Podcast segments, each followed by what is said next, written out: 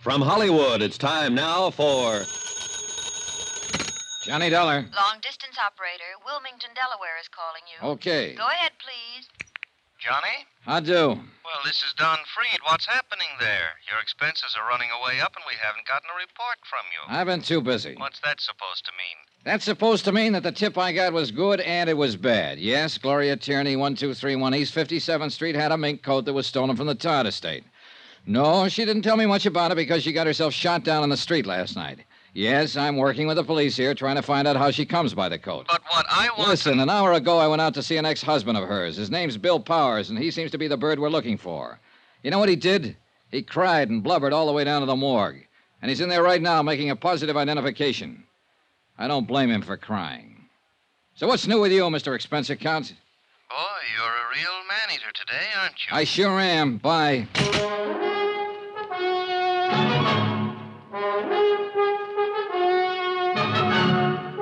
Tonight and every weekday night, Bob Bailey in the transcribed adventures of the man with the action packed expense account, America's fabulous freelance insurance investigator. Yours truly, Johnny Dollar.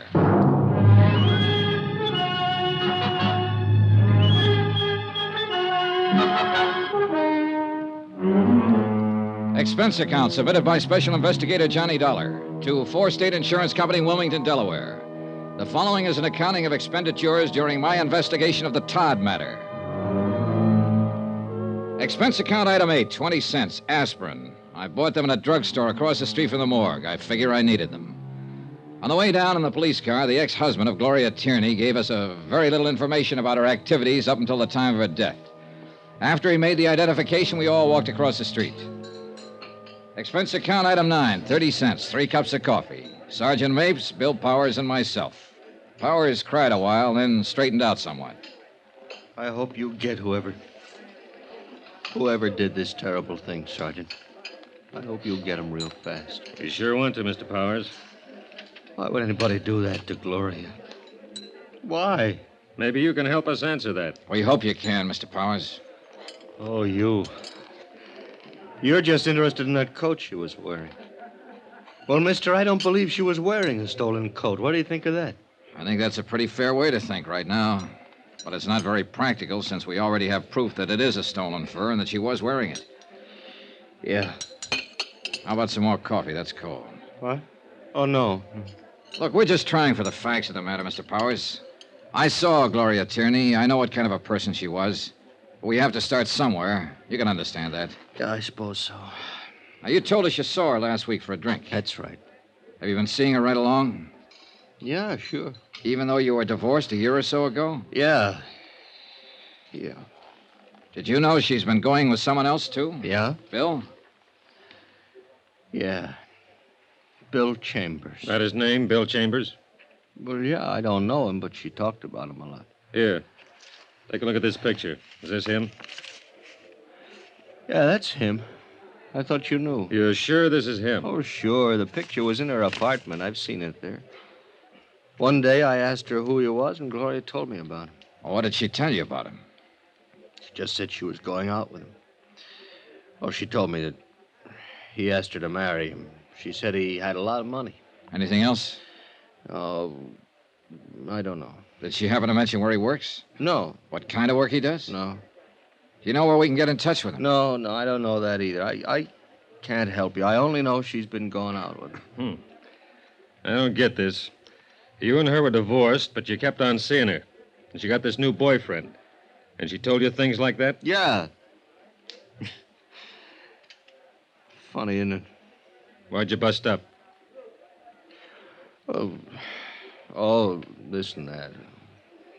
Kid stuff. I suppose. It was spat over this and that. I don't know what exactly. Anyway, we were going to straighten it out. We were going to be married again. Oh, what about this Bill Chambers? No, she didn't want to marry him. She wanted to marry me again. She told me. When? Day before yesterday, she said she. She said she would marry me. Now she's dead. You know what kind of a car Chambers drives? Uh, oh, was a Cadillac. How do you know that? Oh, she told me about his car. Another thing, I went out and I bought one myself just like his. I thought it might do me some good with her. We- We were crazy, weren't we? Where were you last night? Home. Can you prove it? Oh, yeah. Home. All night.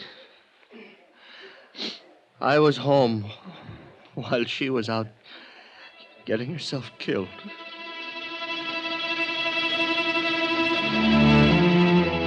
The name William Chambers was checked through the New York police files. 24 persons more or less fit the general description of the suspect. It took two days for Sergeant Mapes and his men to track down all the leads. Neither Mrs. Stromberg or Bill Powers could identify any of them. An all points bulletin was issued describing the suspect and his car. Same results, nothing. On the third day, the pawn shop detail turned up two items that had been taken in the Todd burglary. Uh, there they are, Johnny. Uh huh. Watch and a ring. Todd lost a watch and a ring with a lot of other stuff. Case numbers and the watch check out. The ring's engraved. Uh huh, yeah. Now, Where were they picked up? Shop on 3rd Street. The proprietor bought them yesterday. A man who signed the buy book used the name James Agenian. Phony? Yeah. Gave an address on Polk Street. That was phony, too. We got a good description from the proprietor. Fits Chambers right down the line. Oh, then he was still in town yesterday. Yesterday, yeah. But this stuff's been on the hot sheet for a long time. If he's had any experience at all, he knew he was taking a chance trying to unload it. Probably trying to raise money to get out of town. What I was thinking. Well, if he keeps on trying to raise money and unload all these things, I'll have all the loot back. If he keeps on trying, we'll keep on trying. Johnny, we're going to get this baby. Sergeant Mapes. Where? Okay. He does need money. Huh? They found his car. Used car lot up in the Bronx. He sold it at 10 o'clock this morning.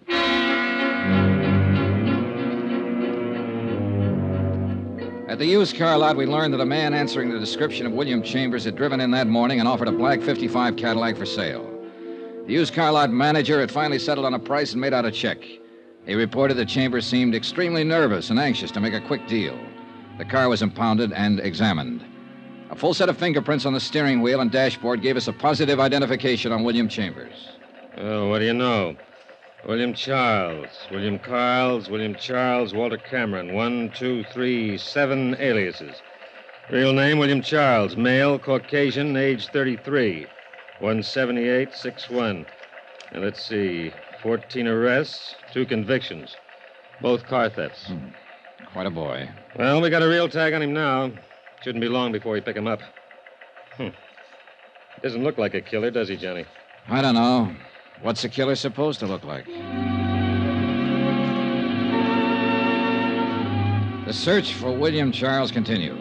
Associates and relatives listed in his criminal file were contacted and questioned.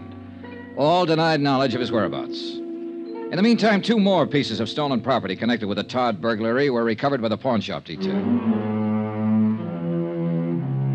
Expense account item 10, $3, one telegram to Four State Insurance in Wilmington explaining our progress in the case and listing the recovered items. Johnny Dollar, You interested in finding Bill Charles? who's this? My name's. Never mind. Do you want him or don't you? Sure, I want him. I'm at Traft's restaurant on 42nd off Broadway. Can you meet me? Yeah. 15 minutes. I'm in a gray suit, pinstripe. I'll be sitting alone. I'll watch for you. Expense account item 11, 75 cents cab fare from my hotel to Schraff's restaurant. A small, pretty brunette woman in nice clothes was seated at a table all alone. She looked more like a housewife on a shopping tour than someone who might be connected with a bandit and a killer. Sit down, Mr. Dollar. Okay, sure. There's a reward posted for William Charles, isn't there? For that Todd matter? That's right, $5,000. Well, I get it if I turn him over to the police. Not all of it. Half of it goes to an ex convict who tipped me off in the first place. Half? Yes. You don't seem very anxious to get him. Oh, we're anxious. But that's the way it is. This other half of the 5,000 is spoken for. I want to get something else straight. What happens to me? What do you mean? I've known he had a part in that Todd matter for a long while. I haven't said anything. Does that make me a party to it or something? I don't know. Well, this is going to get me in trouble. If I have to spend the money for lawyers to keep out of jail, I don't want any part of it. All right. My company will cover that part. Now, where's Charles? Not so fast. I better have something in writing. Something that says your insurance company will pay me a reward and give me help if I get in trouble. I'll talk to them. I'm thinking of the future. I'm going to have one once this is over. Are you? Yes. Yes, I am. Now, how long will it take you to arrange this? Oh, about an hour. I can do it by phone, I guess. That'll be fine. Who are you? Melva Charles. His wife? Yes, that's right. $2,500.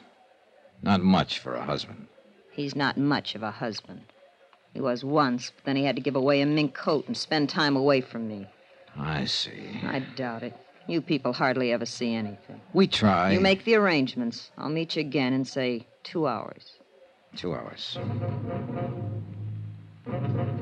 I gave her a 50 second start before I left the table. When I got out on the street, I was just in time to see her climb into a cab. I was trying to hail one to follow her when a black coupe pulled up to the curbing. Come on in, baby. Hey, Mapes! Get in. The light's changing. That is Melva Charles in that cab up there. Yeah, that's who she said she was. She wants to sell you her husband for the reward, doesn't she? Yeah. What's the delay? She wants to be sure she'll be handled right, the money and all. Say, how did you get in on this? Ah, Very dirty trick, baby. Everybody my men questioned about Charles mentioned your name, where you were staying, and what interest the insurance company had in this matter. Somebody was bound to look you up, especially Mrs. Charles. So we've kept an eye on you. now, where are we, Sergeant? Her name was Melva Thaler before she married Charles. Her old man had a pot of money back in Minnesota. But she couldn't keep out of trouble and got herself disinherited. Money's always been her problem. Isn't it everybody's problem? Not the way it is with her. You should see her record.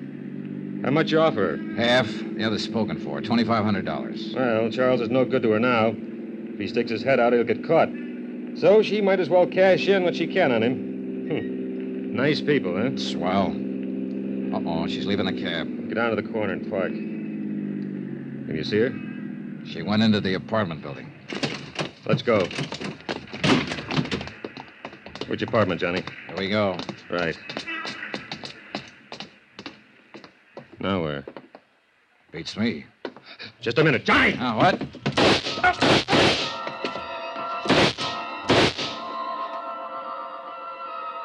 Before I went down, I heard it go off a couple more times. It must have been six inches from my head. My eyes couldn't see, and my feet couldn't move. But I could hear. Johnny! Hold on! Hold on, baby!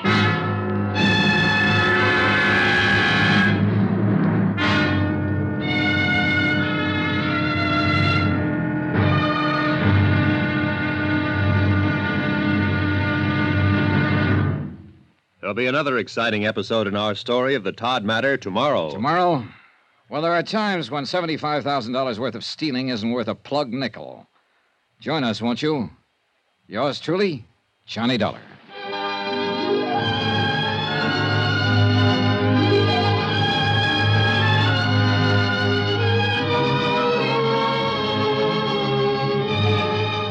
Yours truly, Johnny Dollar, starring Bob Bailey, is transcribed in Hollywood. Written by John Dawson, it is produced and directed by Jack Johnstone.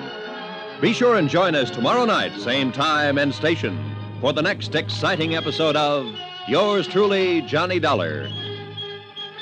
Roy Rowan speaking.